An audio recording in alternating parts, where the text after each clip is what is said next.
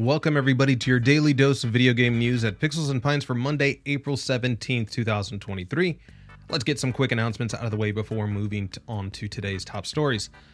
Sega Sammy formally announces Rovio acquisition. Japan Sega Sammy Holdings has announced plans to acquire Finnish mobile game developer Rovio Entertainment for whopping 706 million euros or 776 million dollars. This move is set to significantly boost Sega Sammy's mobile gaming business.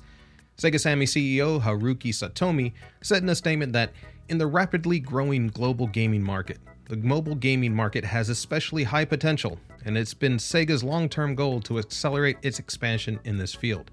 Sega Sammy will offer 9.25 euros for each share of the company, behind the popular mobile game Angry Birds.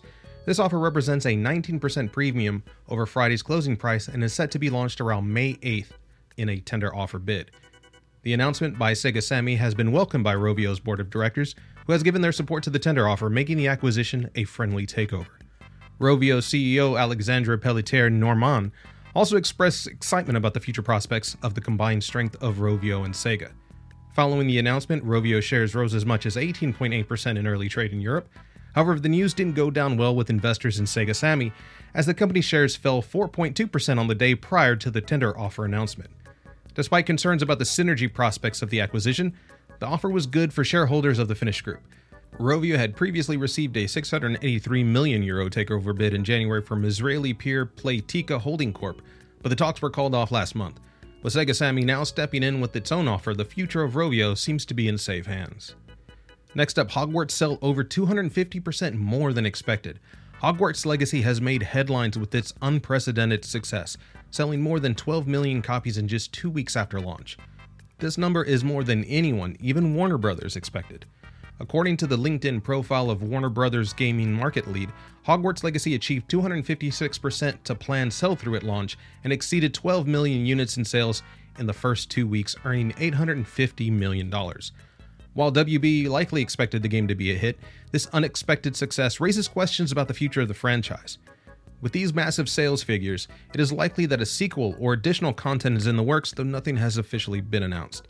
It's also worth noting that while the game did not have as much industry buzz as other titles such as Elden Ring, its impressive sales figures make it one of the biggest hits of the year, with few other games expected to surpass its performance in the near future. And also, Media Molecule has lost its co founder. Mark Healey, who helped create the popular Little Big Planet series and Dreams, announced on Twitter that he is leaving the studio after 17 years. Healey revealed that he's moving on to a new game venture and that his pirate heart is awakened. He expressed pride in his work on both franchises and hinted at exploring new curiosities. Media Molecule recently announced that it would be ending live service support for Dreams on September 1st, 2023, as it shifts focus to a new project. Now, on to today's bigger stories.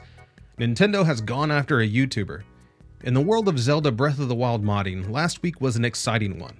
After proposing the idea of a multiplayer mod a year and a half ago, YouTuber Point Crow released the first public version of the mod. Shortly afterwards, Nintendo filed a YouTube copyright claim against several of his videos. Point Crow then announced on Discord this past Tuesday that he was removing the mod's download links while in talks with Nintendo. He stated, I have taken down the mods in this Discord as I am currently in talks with Nintendo. All I can share right now. Please no speculation and understand that I will update you all as much as I can. Thank you so much.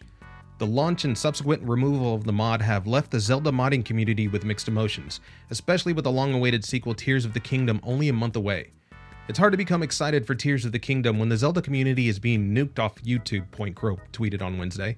While Nintendo being litigious over the use of its games is nothing new, the Breath of the Wild multiplayer mods case is unusual. High profile YouTubers, Point Crow has nearly 1.6 million subscribers, are rarely involved in creating or commissioning mods themselves.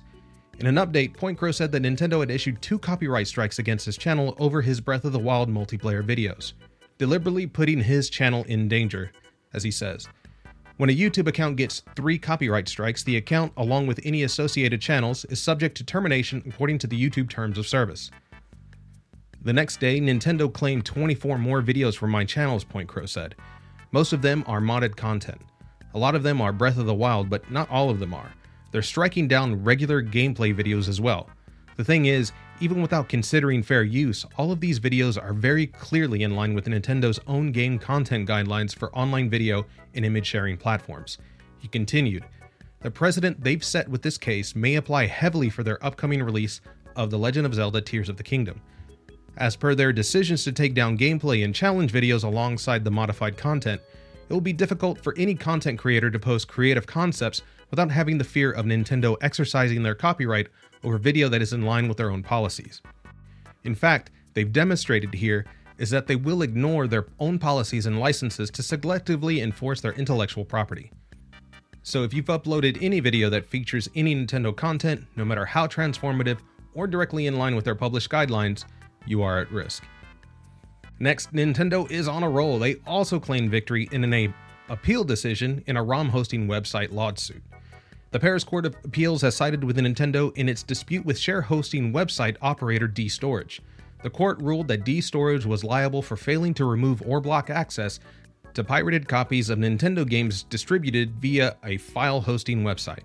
The platform holder had previously demanded that DStorage take down any unauthorized Nintendo games stored on its site, and when it was not done, the company took legal action. The Paris Judicial Court gave the same verdict in May 2021. The Court of Appeals has now ordered DStorage to pay 442,750 euros to Nintendo in compensation, as well as 25,000 euros to cover legal fees. DStorage has the option to appeal against the decision.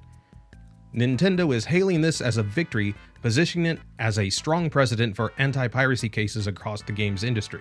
The court's finding of liability against DStorage is significant not only for Nintendo, but also for the entire games industry, the company said in the statement. It will prevent file hosting websites from claiming that a prior decision from a court will be needed before pirated content has to be taken down, and additionally, the court decision confirms what right holders have to give notice of when claiming that notified content infringes copyright or trademark rights. That's going to wrap up the gaming news for this week. Don't forget to rate the podcast five stars and don't forget to drop a review for it. If you like content of the visual variety, check out our YouTube channel at youtube.com forward slash at pixels and pints. We had to reschedule the past week in reviews podcast, but it should be dropping tomorrow morning. See you guys tomorrow.